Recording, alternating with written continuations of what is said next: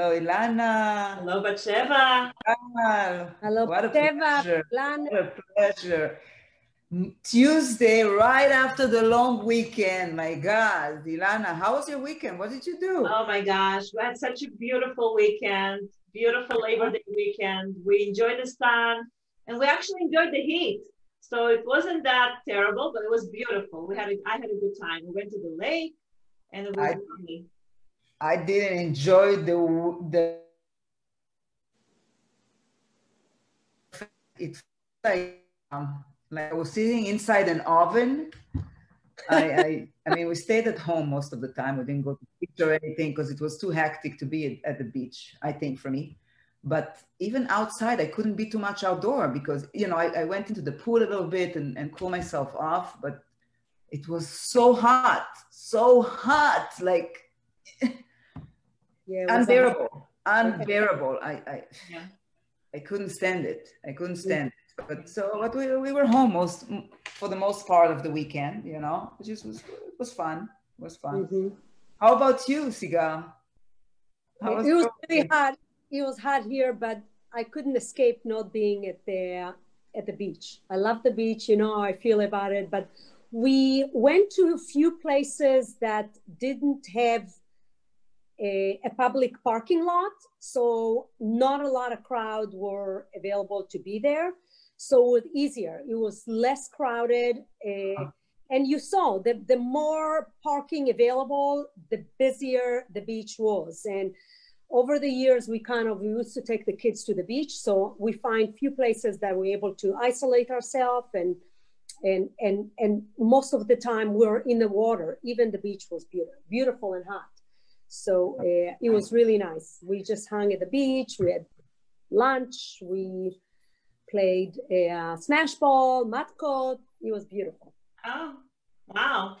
That's exciting. What do we have today, Ilana? What's our specialty of the day today? Like in the menu, what's the specialty today? You know, I going back to the heat, I saw somebody posting a post of a child putting popcorn pebbles on the caroms on the ground, and the popcorn actually was popping on the ground from all that heat. The ground was so hot. It was cooking the popcorn. So that was so exciting to see that. I mean, it was fun to see, but it was just another confirmation that it was boiling hot.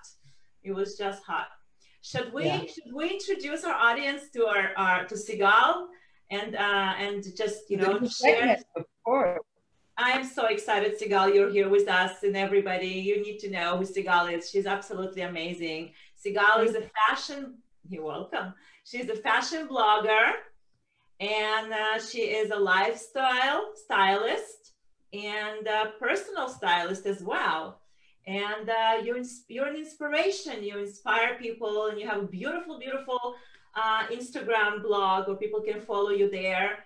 And I'm so excited you are with us, and we'll be having more podcasts with you and then showing and sharing you with our listeners and everybody, and especially now for the holiday season. Rosh Hashanah is coming. Batsheva, are you ready? Batsheva, are you ready? No?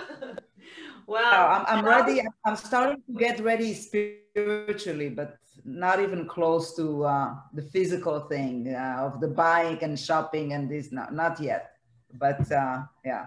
Right. So Sigal is going to help us get ready. Sigal, you're locally here in Los Angeles, right? California. Yes, I'm in California again. Thank you so much for inviting me, including me.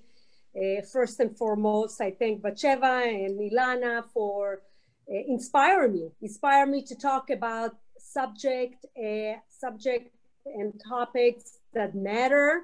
And since we're close to the holidays, what else are we going to talk about? We're going to talk about how are we prepared for the holidays? And I think, like Batsheva said, for me, it's Elul, the beginning of the year. Elul means preparation spiritually. You have to prepare your mind and your soul. And for Rosh Hashanah, which is our new year and the new creation of the world. So inspirational, there is a lot to inspire during the holidays. And I do feel like, for me, I do start spiritually. I read something meaningful. I try to work of how do what happened year past and how can I improve myself and get better meaning to my life, and how can I improve it to be a better person, a better person, to find a meaning to things I do, to step back and see what went right, what went wrong, and improve, and always self-improve. So that's my first introduction for how do I start preparing myself. My mental is my first thing. That's very good. That's very inspiring. So you, it's true. I mean, I have to agree. It's when we get close to the holiday, we reflect upon all the year that passed by, and we think about, oh, what did I do here? What did I do there? And you know, how do I start a fresh start? You know, how do I start a new beginning? Sometimes even in a different way, like in a different approach than what I had before that, you know, in the last year. How can I make it better? Like what?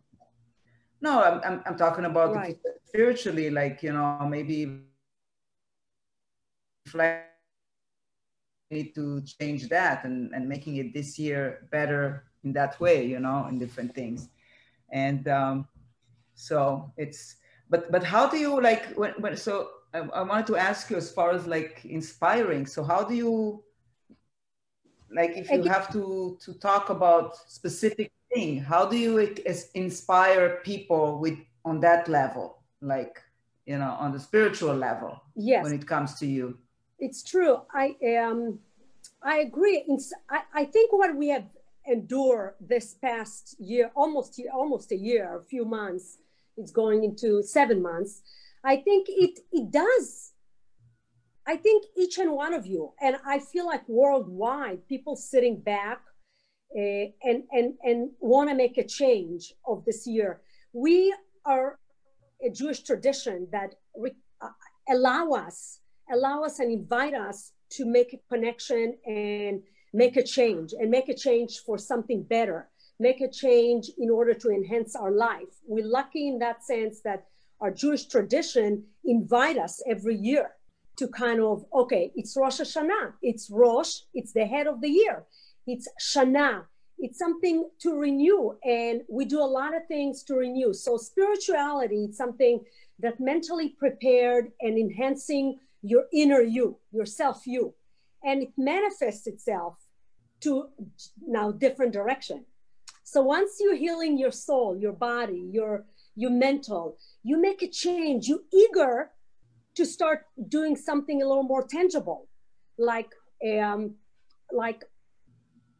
giving tzedakah. Maybe tzedakah is a way of kind of making a change. Places that you didn't give, maybe it's a time to give.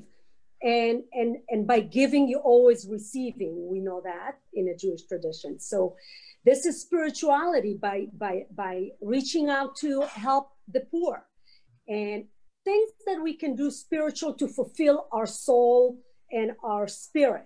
And I think there is now more than ever, we can step out of our comfort zone and see how we can help other places. And I think it's a self-healing in a way, where you feel like I'm giving something, but what you receive, it's tremendous.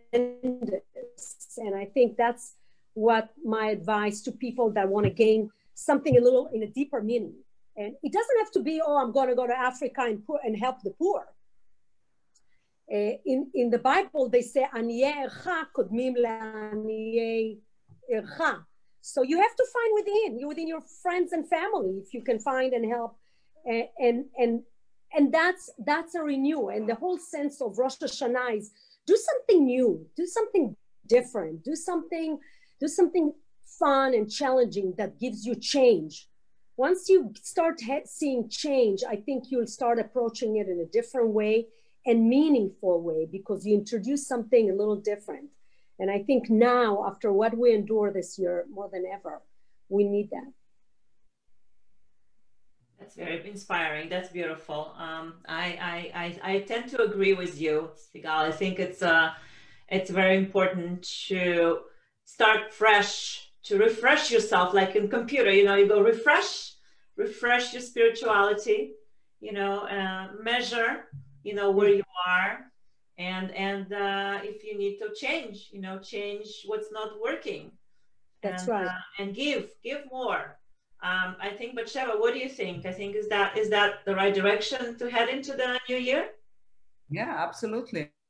Yeah, I mean, I totally agree with what she's saying. I mean, you know, every year, if we're looking at our Jewish tradition, you know, every year it's actually our job to go and reflect on everything we did and make this change. This is like, you know, right before Yom Kippur, we have to stand there and figure out, okay, what did I do wrong? And, you know, ask to be forgiven for it. No.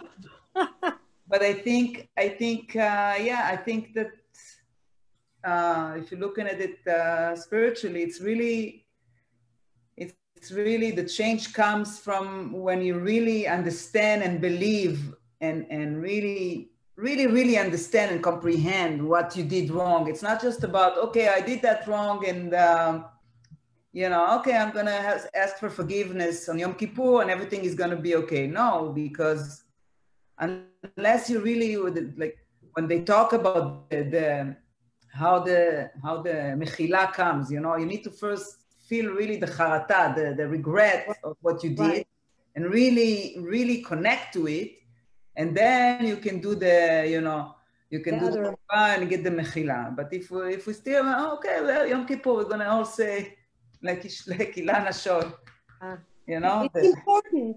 Each one, I think, each one finds its teshuva and repent it in so many different ways. And I feel like reaching out to people, it's like reaching to people and understand where they're coming from and respect and love and accept and tell them what they do in the way they do it. It's wonderful because the fact that they even start thinking about it and reaching out and attempt a small change is always blessed, because the concept of teshuva, and we can go further into it, but since I'm introducing a little more in topics that involve a little more change within the holiday, I would start in the mental change and the giving and reaching out. My other way of welcoming the holiday is thinking about how I'm going to set up my table. Oh, yeah. So from something deep and spiritual, something non-tangible, to something that you can see, that you can pour all your creation. We're going back to creation. We started Rosh Hashanah's creation. Now we're going to do creation, but this time it will be your own creativity. What you bring on the table, it's your mood, your love, your soul, and you can also bring to the table something that symbolizes part of who you are, who is your family, your roots, and it can show in the table. I've talked to my friends, and I always try to introduce one sentimental things to my table. I will invite either, I'm going to cry now. I'm going to invite people who are no longer with us to the table. My mother-in-law, who I loved so much, passed away, but I invite her by having one of the tablecloths she gave me. So I put it on the table and I feel like she's with me, even though she's not, but by pressing the table and sitting in your zone and talking while you're setting up you're creating like some sort of, the table is your canvas and you're bringing the beauty into it. And once you're creating that beauty, I think it becomes so meaningful, and the people who sit and gather around it find it meaningful. So it's one of the things I enjoy, and I encourage people to create the table and do table that make it spiritual and meaningful. That is so beautiful, Sigal. It's so beautiful. I mean, I teared up when you said that. I was thinking about that. You know, when you said setting up the table, my head was like, you know, tablecloths, fancy glasses, you know, silverware, and all. That wasn't I wasn't expecting, like, you know, sentimental, such a sentimental position. Such a, beautiful. I think it's very, very important. I'll do that. I'm going to go through my stuff now. I'm going to look through, you know, who gave me a gift and deserves to be with us on Rosh Hashanah. Absolutely. I think the fact that my grandmother used to have a certain symbolic kiddush cup, or if you have a symbolic candle holder that you receive from a friend, whether they are with us. I happen to give an example of somebody that is no longer with us. Right. That meant a lot. Those women who empower me, I want to bring them in, whether they're alive, whether or not they are not with us no longer, God bless them. But I feel like there is an energy in your table. You are the women. You are Eshet Chayil. You are the woman of valor, and you are creating something meaningful. And for me, one of the most important thing is to create an ambiance, something that represents you. And then we can talk about color. So let's talk about color. This holiday is fabulous with color. We have the color of fall, and we have the color of the fruit, pomegranate, dates, squash. All of that can be, it's like, if you're confused, oh my God, what I'm gonna do with color, I have so many components, but focus on one thing, the apples. Do you want to do the green apples? Do you want to do the red apples? Do you want to do the beads? Maybe go in that direction. And these fruits are symbolic to our holiday. And these fruits are symbolic to our tradition and what we're going to eat at this holiday. Because one of our mitzvah through the Talmud, and for 2,000 years ago, I know the Sephardic way of doing it. I grew up Sephardic, so I can talk about the Sephardic way and the Ashkenazi way. They also eat a certain fruit to welcome the new year, and it's fabulous. So the color combo, color ideas can be brought to you by just thinking about what's my favorite fruit of the season, and maybe I'll base it through that. One time I put like a tablecloth that was purple. It's just like I felt like the eggplant, and I felt like beads. I don't know. The energy of that came up to me, and I kind of built it through that, and I got flowers, and it was beautiful. But whatever speaks to you, whether it's the green, whatever color, and that's, you can start basing your table and go from there, and then all their ideas will pour through.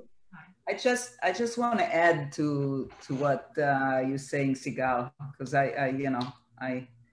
I felt close to what you're saying. First of all, as far as, like, you know, putting in the table things that, you know, connect. She got cut off. I have my candle, my candlelight. The, how do you call it? The candle holders that you light the candle on. It used to belong to a great grandmother of mine, and it's handmade silver. And every time, you know, especially on the holidays, the time that I shine them, so they really, really shine. And it's actually candle light, whatever you call them. There is a name for them. But my mother, may she rest in peace, she used to light candles with that. And before she had to move from her home, you know, and I wasn't there, I was here. And my father, when he went and helped with the stuff, he said, that's, first of all, he took those candles, he said, this is for my daughter. Oh, that's sweet. That's meaningful. So I know what you're talking about, that. So it's on my table all the time. But I just wanted to add, as far as you said about the food and all that, another good idea. And this is how, you know, the way I'm sure you can relate to that as well, that especially in the holidays, you know, this is the time that I think extra about the food and everything. And what I like to do sometimes is I take like specialty of the, like the family, you know, the family cooks, the family chef the chefs of the family. So I will take like special recipe of each one. And this is the time where I bring those recipes on the holiday, because that's everybody, it connects everybody, because they remember, yeah. Oh, Savta used to make this, Dota yes. used to make that. Exactly. You know? So exactly. This is the time where I introduce those things, you know, I wouldn't do it on. It's, yes. But on the whole, this is the time, and what you were saying, the connection. Absolutely. I think, you know, I think not only for our tradition, it's Jewish, in a Jewish tradition, I think it's all tradition. Food bring a lot of family together, the energy, and bring you memory. And there is a time that we don't remember certain things, but one thing we know the smell of certain things that associate with yeah. your grandmother or your friend, and it brings us, and I feel like setting the table is beautiful, but don't hesitate to bring other recipe and teach your kids. Not only my daughter, I have two boys, and I do teach them how to make certain things. And I tell them, "Ooh, this is a secret recipe from my grandmother, my Yemenite grandmother, my Moroccan grandmother, and David's, my husband's grandmother also." So we combine all of that, because what it creates, it gives them identity. It creates who they are. It's not only because she's a girl, she knows how to cook, and it gives them, they connect to who they are deeply through food. And food is a powerful thing. And they carry it with forever. Them for years. Forever. Forever.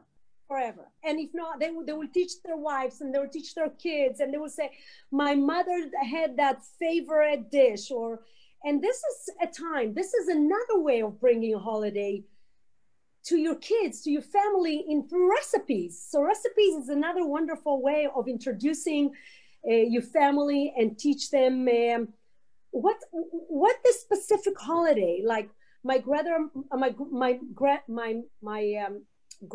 my Moroccan grandmother, used to make this delicious carrots, Moroccan carrots, that was essential on our Rosh Hashanah table.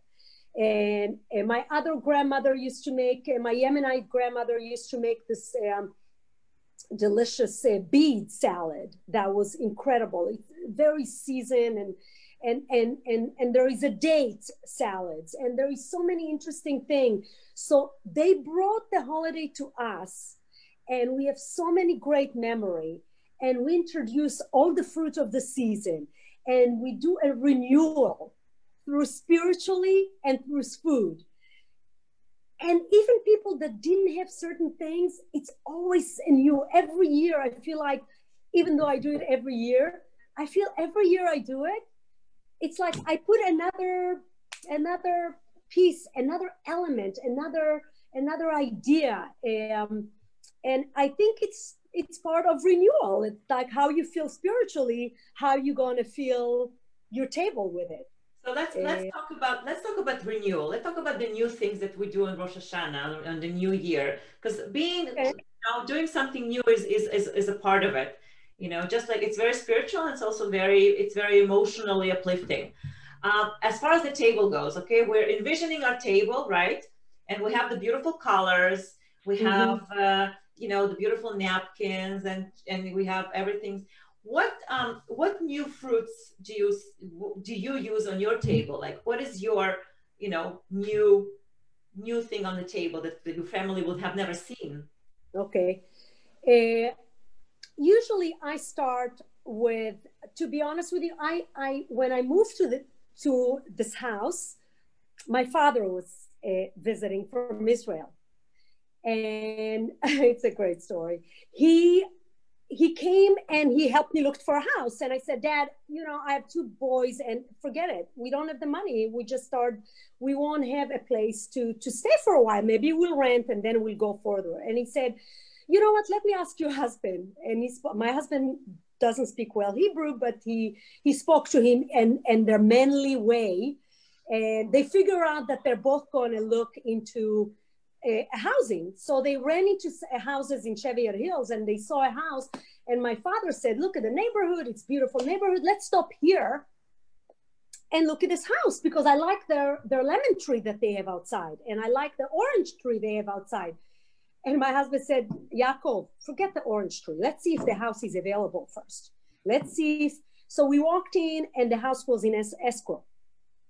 And my husband is he's Yemenite. My father is he's a short man, but very charming, very loving. He walked in and he said, it doesn't matter. Let me walk in and I'm going to just take a look at the backyard. You have two boys and the boys needs to run around, to have space to go. So he went in the backyard and he saw that they had a beautiful etrog. A tree. Oh. I didn't know how. And he said, Sigal, there is a... The Yemenites know about etrogim. They know etrog. And he said, I said, Dad, you must confuse etrog to etrog in a lemon, or maybe it's a different type of citric fruit. And he said, no, Sigal, there is etrog there, and I think this house belongs to you. And I said, what? So he walked out, and I said, Dad, it's an escrow. The lady said we can't get it. Sure enough, we left home, and it's such an incredible, it gives me such an emotion, maybe I'm emotional. The phone rang, and the lady of the escrow, we left our phone number, and she called me. She said, Sigal, if you're still interested in the house fell off escrow, and not only it fell as escrow, we reduced the price of the house. It's ready for you if you're interested to buy it. And I asked David, and I said, maybe, I'm not sure, but he said, the house is ready, and we moved in, and we bought that house, and that house is still the house I live today, and I do have the pomegranate, I have lemon, I have the etrog, I have the dates, and I have figs. Wow. So what it brings to my table. That's a blessing, to have fruit trees. That's a big blessing. And he said, this is your blessed house. He didn't know much. He came from Israel. We live in a small moshav like we discussed last time.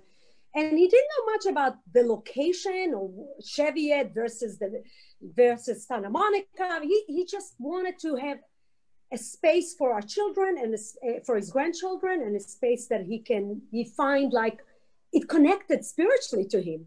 And he said, Sigal, that's where I see you're going to live. And that's where we're living today. 15 years, wow. Yeah, no, my son is 23 years ago, we moved to this and we're still here. So my fruit of the table are definitely the fruit that I have outside that I collect. I have dates, I have pomegranate, and I have lemon, and I have figs. So I start with that and I build in of all the fruit of the season. And it's essential that each fruit of the season, according to the Gemara and according to the Jewish law, the fruit of the season has meaning. When you say dates, tamar, it's mean to complete. Yitamu. Yitamu oivecha vesonecha mealecha. All the enemies and the people who meant evil and harm you in a hard way, they're going to be terminated.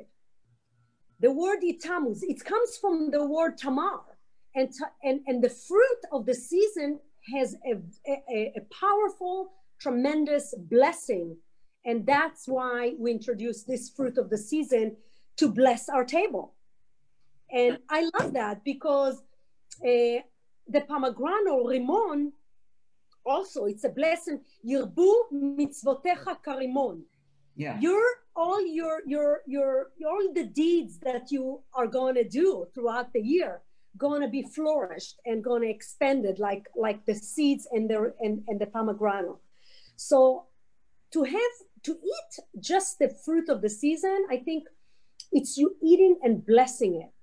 And by blessing it, you're blessing your family, you're blessing the table, and you're bringing blessing for the new year. That's beautiful. That's beautiful. Batsheva, what's new on your table? What's going to be new? Oh, on my table. Wow. There is a room for anything, Batsheva. You're such a good cook. It's interesting. You know, yesterday I was sitting with someone and I was telling her, wow, I need to start thinking, because with me, the way I work with food, it has to come, you know, I have to create it in my vision first. Excellent. And then when I have it in my vision, then I go buy the ingredients and all that, especially for like holidays I'm talking about, because it's very important for me to do special things.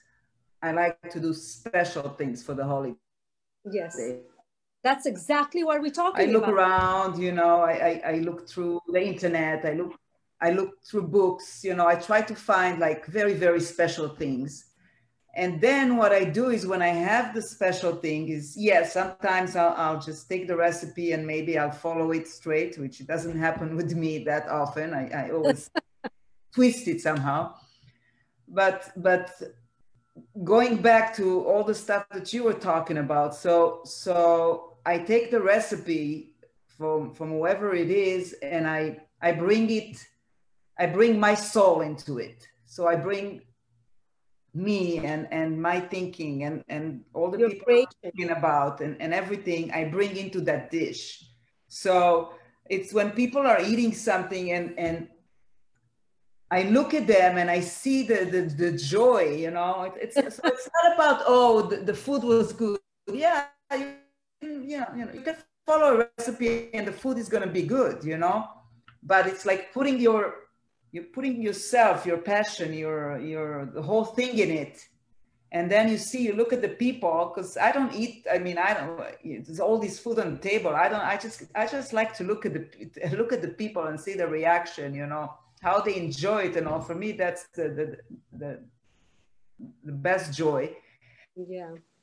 So this is what I'm, you know, when it comes to the holiday, especially. So when I was telling that the girl that was in my house, I'm like, she goes, what are you going to prepare? You know, and I told her, you know what, it's a good question. I have to start, it's time for me to start flipping around the magazine and this and that and online and collect some recipes. And then I make a decision, okay, it's going to be this dish, this, that, you know. And then I start, you know, going with the persecution, like getting the stuff, feeling in charge, doing everything else. But yeah. What about you, Ilana? How would you see? I am asking. I am gonna go Russian this year. I'm gonna go back to my roots. Love that. I don't come from a big family, and in my family we never had holidays. So I'm the first one in my family to show them what a holiday looks like. And this year I've decided to continue the tradition. So I'm going to go and put gefilte fish, you know, that I haven't done a whole year. Okay. So I'm just going to do the things that I have not done a whole year that are, you know, that taste good, that we know it tastes good, because in my family, we have to know that it already tastes good. We don't, we're not of course spontaneous in new things, you know. So, but I will bring back the tradition. I'll bring back the Russian potatoes and that's raw potatoes with dill. So it's Russian potatoes and the gefilte fish, of course.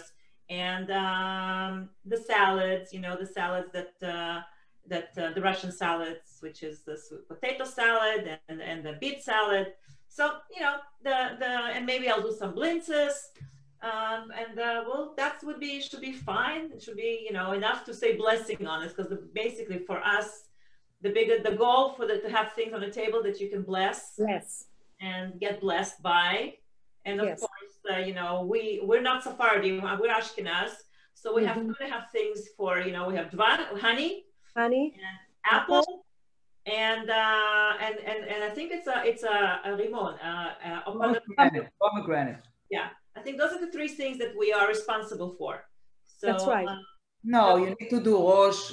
The Barachot is the same, Ilana, Rosh velo lezanav. It's a little different for the Sephardic way than the Ashkenaz, because my David's family, it's half Russian, half Romanian, so they are doing something differently. And I remember when I loved my mother-in-law so much. I know maybe I'm in the minority here, but I loved her because she was colorful. She was colorful inside and out. And I think in a sense where I was telling her, can I bring some dates? Can I add some other things to the table? And she said, of course, you bring your vibe and your energy, and tell me what else your grandmother. So our table was a combination between her gefilte fish and her apple. She did a whole different apple and honey. And I did the whole beads and pomegranate. And, you know, there is roots that call karat. Karat is like a certain roots of... No, karat, you mean the... Salat. Mongold? You mean the Mongold? There is a... The Mongold. Can. Yes, two things. So I introduced a little Swiss chard. Yes, different squash and karat, and she was excited because she was enjoying. She first of all blessed the fact that we're bringing everything together, and make it colorful and fun and nice. So I think it's great whatever we do, and whatever as much as we bless and we do things to enhance our table and bring some great memory from grandmother and great recipe. I think it's all good. It's how you feel. My question is now, I used to have a group of people coming to visit us. How are we going to invite our family to our table? How are we able to invite? I have a brother-in-law who lives here. I have a sister-in-law who lives here. My sister lives here too. And I'm not sure how we're going to do in terms of inviting them to our holiday. So I have a proposal.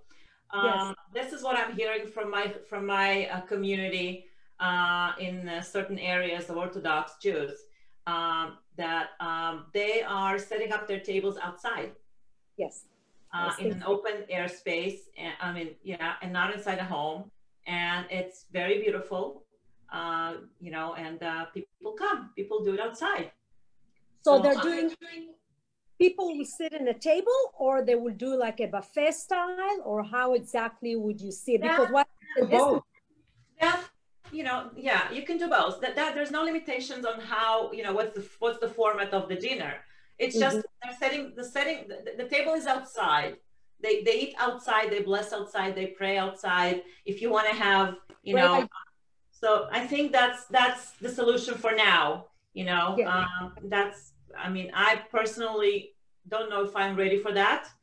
But I think it's beautiful. If I can sit in a restaurant, and have a meal outside in an open air space with strangers around me, I don't see why I cannot have my friends and my family, outside in my home, Okay, that's a great way of looking at it. I'll take that in consideration, Ilana, because I do have a backyard that I'm thinking, since I don't have all my family here from Israel and my sister, I'm one of large family. I think I would embrace it. The thing is for us in the past, we call our Rosh Hashanah dinner a seder. And seder is like we have a certain order, like Batsheva touched one of the seder. The last thing we blessed, we do the apple, the honey, the pomegranate, the dates, and we do say certain blessings about, I believe, 8 fruits and vegetables that we eat throughout the seder. And the last item of our Seder is we do a fish, a head of a fish or a head of a lamb or head of something, and bless that this beautiful year will reach to, will be the head and not the tail. Right. And one of blessing meaning that whatever you're going to, whatever workload, whatever your future success would be, you'll achieve to be in the highest position in your life, and you'll succeed. And I don't know how, but I don't know how we can all, I guess we can make a small plates of different things and put it out for people to sample and create. Maybe I had an idea while you're saying it. I said, how am I going to put the pomegranate? But what I saw, they have individual cups that you can create. You know how we do kiddush cup, like each one. So we can do individual dates, individual. So that's now, I think it's a great idea. Thank you. You gave me, now I created my table. Thank you. I'm going to add something to what that's great. I was thinking while I was talking about how you can still have the seder, except you add something to what we were saying. I'm going to add something because it's not just in your family. The tradition, the blessings, all those blessings that we do, there is a reason behind it because we need to tap. It's like, it's almost like a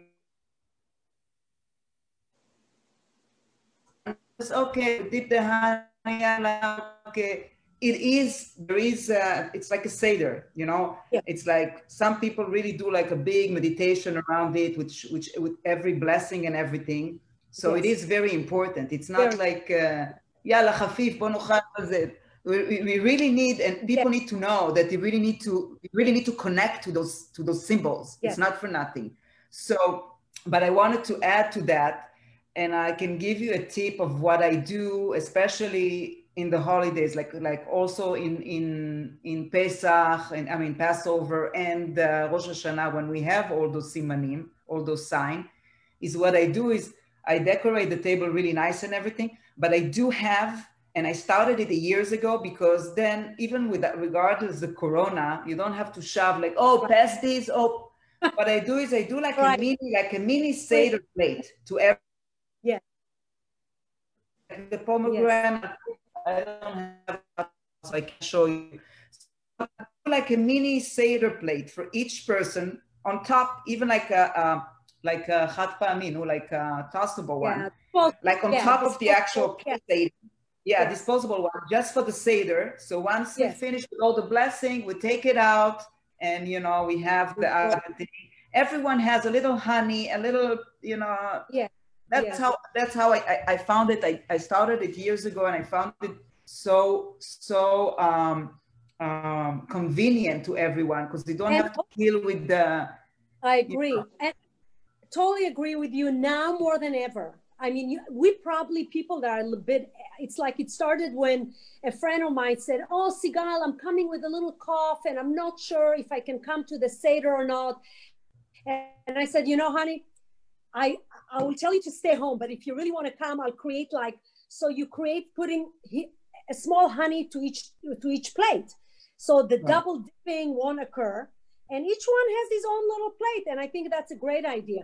But I was thinking even further, besides having, since we're not sitting in plates and around the table, even though the table would be beautifully set, what I was thinking in the direction that Ilana was sending me to, it's like maybe creating tray, and in the tray, you'll have a small individual pomegranate, small little cups of pomegranate, of course, and small cups individual of dates, and a small, so if you have like 6 or 7 people, while you're saying the blessing and people standing at this point or roaming around the backyard, maybe you can come with a beautiful tray.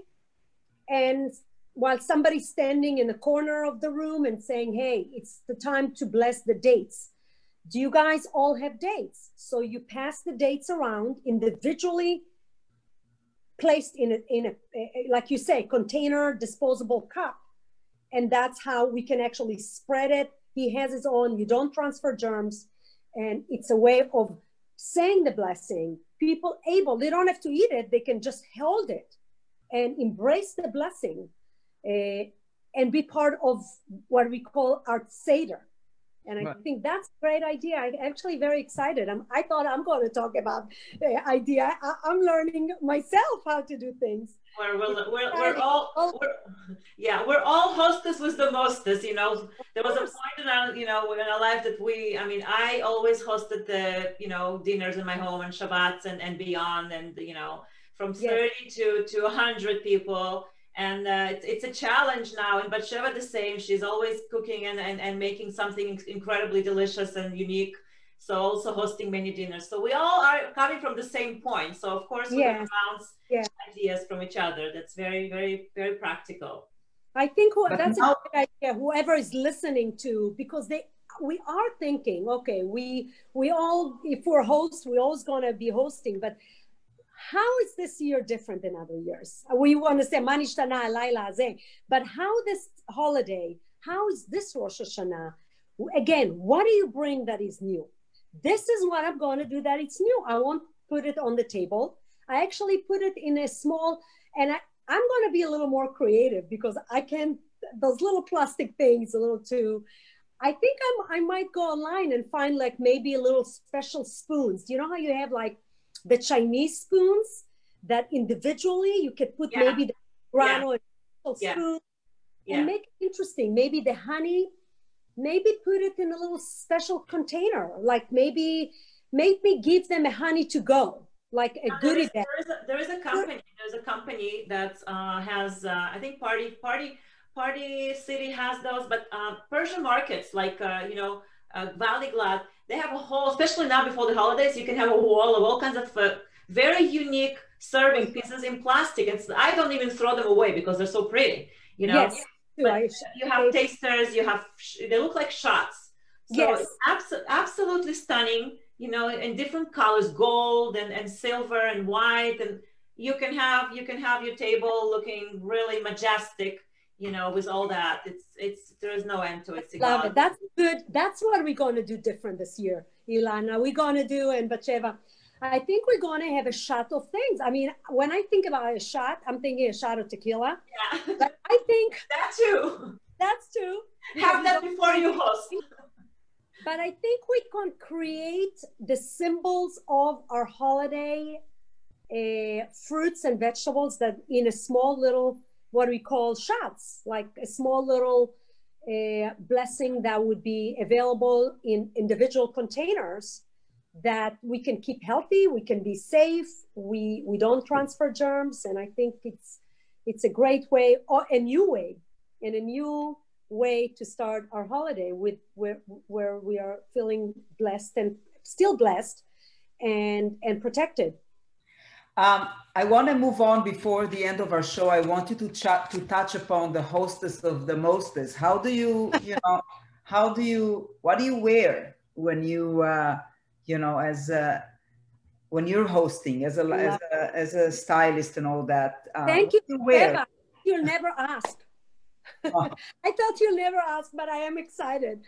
So what do you make? What do you make? Huh? Look at me, I got all settled up. Different than any other killer. I'm sorry, I didn't ask. Can you repeat the question again? What do you make special as far as like your style for the new year, for the holiday, as any other regular day that you want to look pretty and nice? Like what's the extra level? You just said, by saying a hostess, you know that you already have an image of something unique, you're special. And what a hostess represents is classy, comfortable, welcoming, beauty, and a bit subtle. Let your guest shine through. If you are a hostess, be humble, because let your guests bring their color and enjoy it. I love color. I go out, I wear red and pink and orange. But when I host, I think my grandmother did it too. I'm going to cry again. My Safta, my Yemenite Safta, she's Yemenite. She used to have so many jewelries. And every time we went to her house, she wore something simple. And I said, Safta, this is not what you usually wear. And she said, I'm inviting people. I don't want to be the center of the, I don't want to be the center of the dynamic or the attention. I wanted people to bring their own. So she used to wear something very simple and elegant. For me, since it's a Rosh Hashanah and the holiday, the color of what I wear, it's white. It's purity, it's simple. I want to be cleansed. I want to be feeling welcoming. I want to shine. I want to see the light of this year. I want it to come through. And with white, you can always enhance it with lipstick, beautiful earrings. But when you wear white and simple, I think it's special. And you can, I'm saying you can do lace. You can do white, you can do a certain way of wearing white. You can wear white long dresses. You can wear white, like this pretty blouse that I wear. You can pair it with something a little more simpler.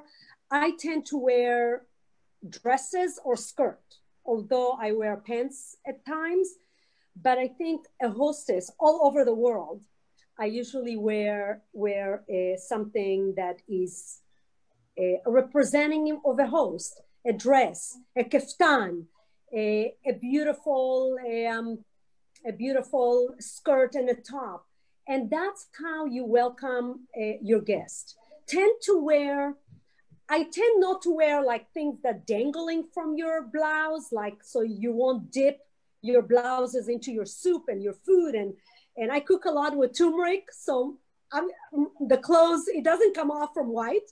So I feel like it's gonna be nice to wear something comfortable, clean, respectful, humbling, and beautiful, always. Right, we have white. That white tablecloth, a white dress, fresh start. That's beautiful. I agree. I love white. I want white. Yes, I think it's nice. Something humbling, something sweet, something, and that's how I see a host. A host should be somebody that is welcoming and let her guest shine through. I want to add something about the white. For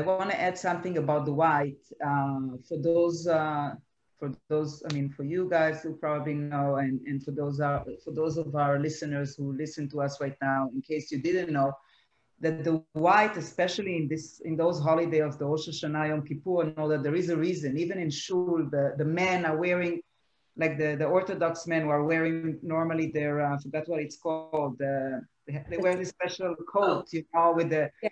So on Rosh, from the beginning, from Rosh Hashanah till the end of the holidays, they wear it in white, and there is a reason behind it. The reason is that, you know, we are like the angels at this time, you know, we're getting closer. This is the chance, you know, I need a dodili, this is the time that Elul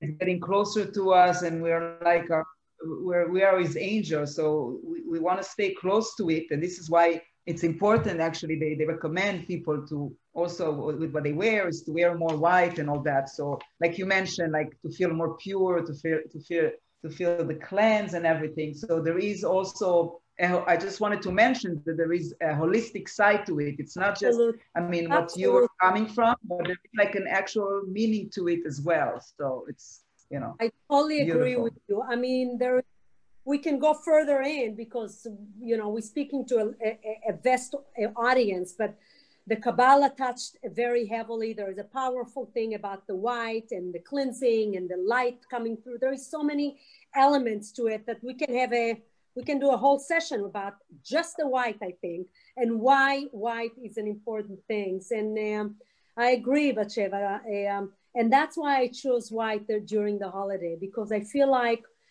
with all what we've been through this year and the losses, the suffering, it's just we want to see more light shining through this year more than ever. And that's how we want to see. Look, you're back to our how we started. We started how we want to welcome the holiday by digging into our self-search and spirituality. And I would like to conclude, if I may, I conclude this because white bringing purity and joy and enhancing your life. And I think we should all have more light shine through us. And the clothing is a symbolic thing, but I think the light should come within us. And I really wish all our friends and family and more blessing and that God bless them and give them more happiness and share all the light through their life. Amen. I think that's so beautiful and so inspiring. I just want to add to that real quick. I think that, you know, yes, we had a very difficult months this year, and 5780 is ending up, and it's been quite an interesting year, but thank God everybody is healthy and everybody is well. And I just want to say that we are, as women, all of us are, this is our opportunity to excite and encourage our children and our husbands and show them the happiness that we share. And whether it is through a beautiful table, beautiful clothes, beautiful company, beautiful environment, this is us women channeling the happiness that God Hashem gave us here on this planet. And, you know, thank God for what we have. Amen. And we will continue and do his work by making everybody happy and doing his work. Yes, and I would say Eshet Chayil mi imtza, and that's beautiful, because I think the women in us, every woman in the world, has a wonderful and powerful duty in this world. And I think when you think about, oh, we're going to just set up a table. No, we're not just setting up a table. We're bringing a powerful energy of joy, happiness, through food, through color, through beauty that no other person can bring except us, our beautiful women in us. Beautiful, beautiful, beautiful. Thank you so much. This was an amazing. I don't think you could have finished it in a. I don't think you could have finished it in a more nicer way and deep way, powerful way. Yes.